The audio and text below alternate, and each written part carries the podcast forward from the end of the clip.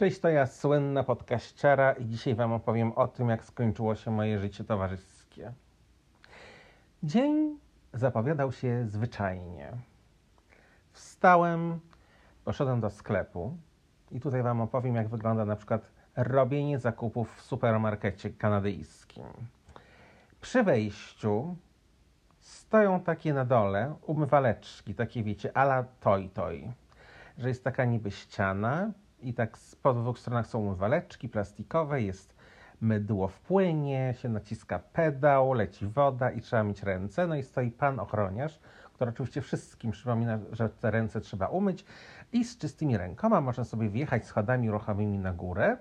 I oczywiście wszędzie są przypomnienia o tym, żeby trzymać dystans 2-metrowy. Są takie naklejki na podłodze. No i tak sobie poszedłem kupić. Oczywiście zapomniałem kupić soku z cytryny znowu, więc już nie wiem, jak moje życie będzie bez niego wyglądało.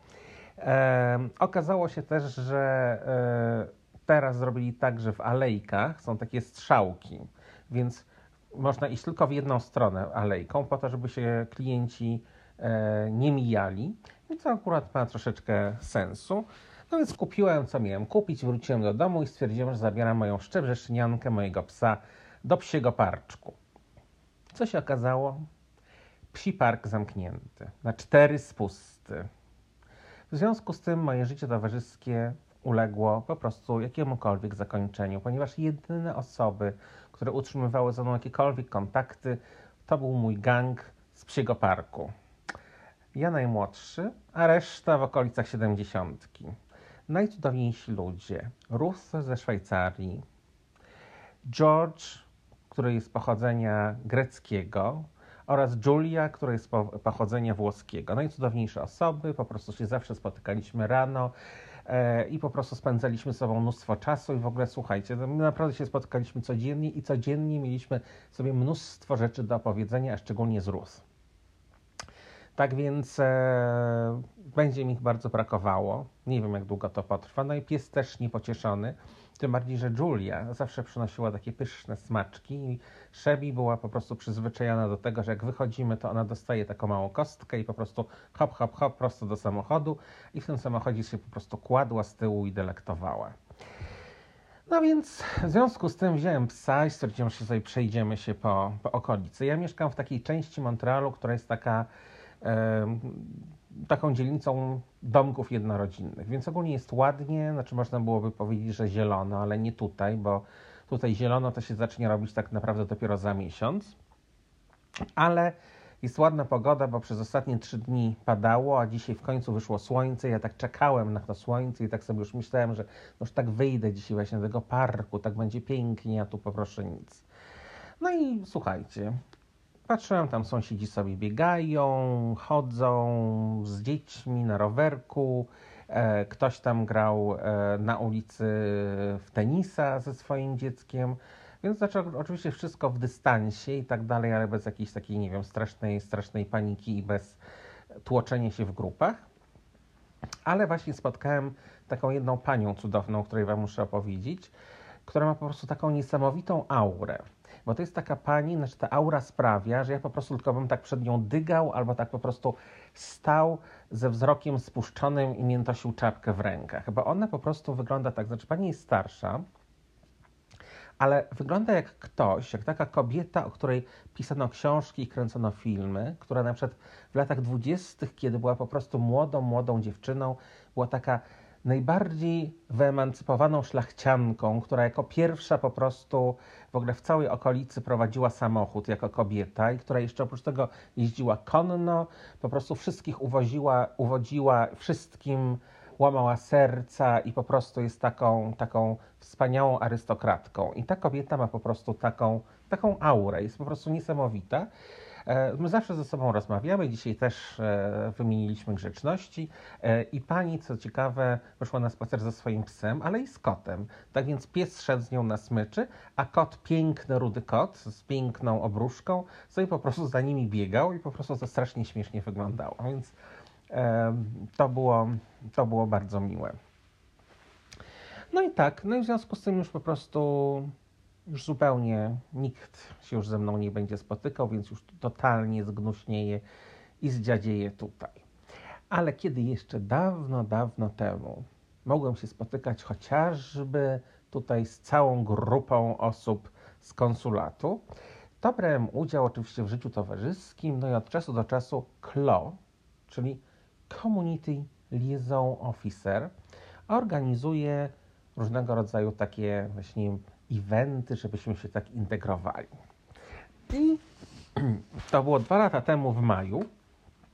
Był zorganizowany Chili Cook-Off, czyli konkurs na najlepsze chili.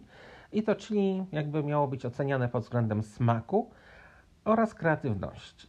No i wiecie, no z chili, no to tak naprawdę, słuchajcie, wiecie, jak się w Stanach gotuje chili. Otwiera się puszkę fasoli, wrzuca się do garnka, wrzuca się do tego podsmażone mięso, wrzuca się do tego sos pomidorowy z puszki, sypie się chili, gotuje gotowe.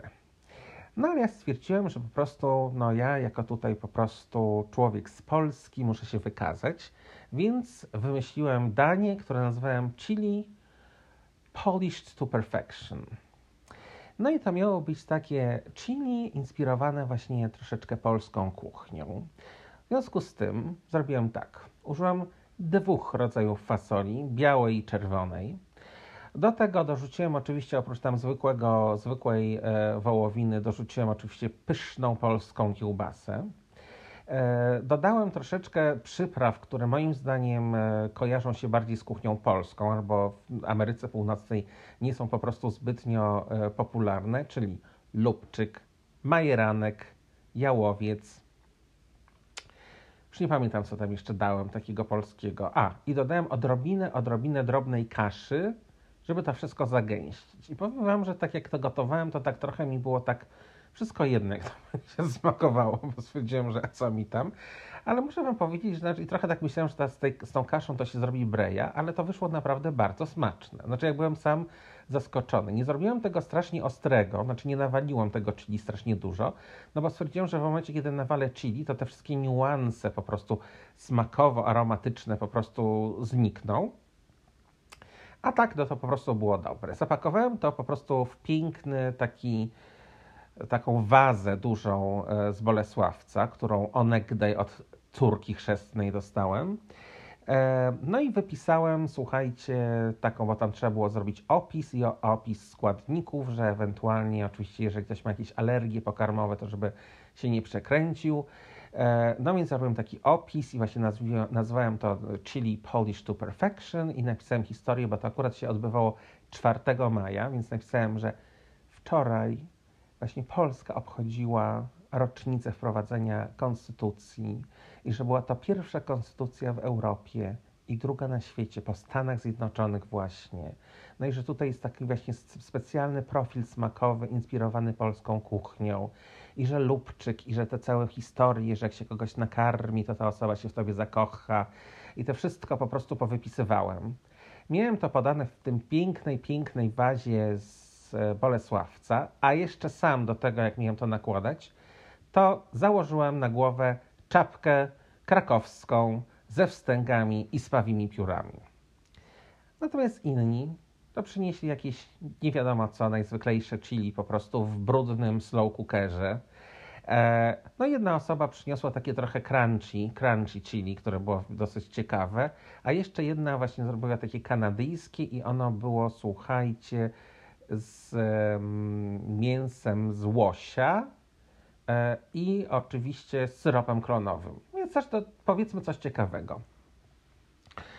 No i tam byliśmy oceniani i słuchajcie, się okazało, że oczywiście co? Ja zająłem 2 miejsce, bardzo niesprawiedliwie, a 1 miejsce zajęła dziewczyna, która po prostu właśnie przyniosła takie, wiecie, puszka i nawalone chili i tyle. Po prostu stwierdziłem, że to jest bardzo niesprawiedliwe, że to jest po prostu moja noga więcej w tym konsulacie nie postanie.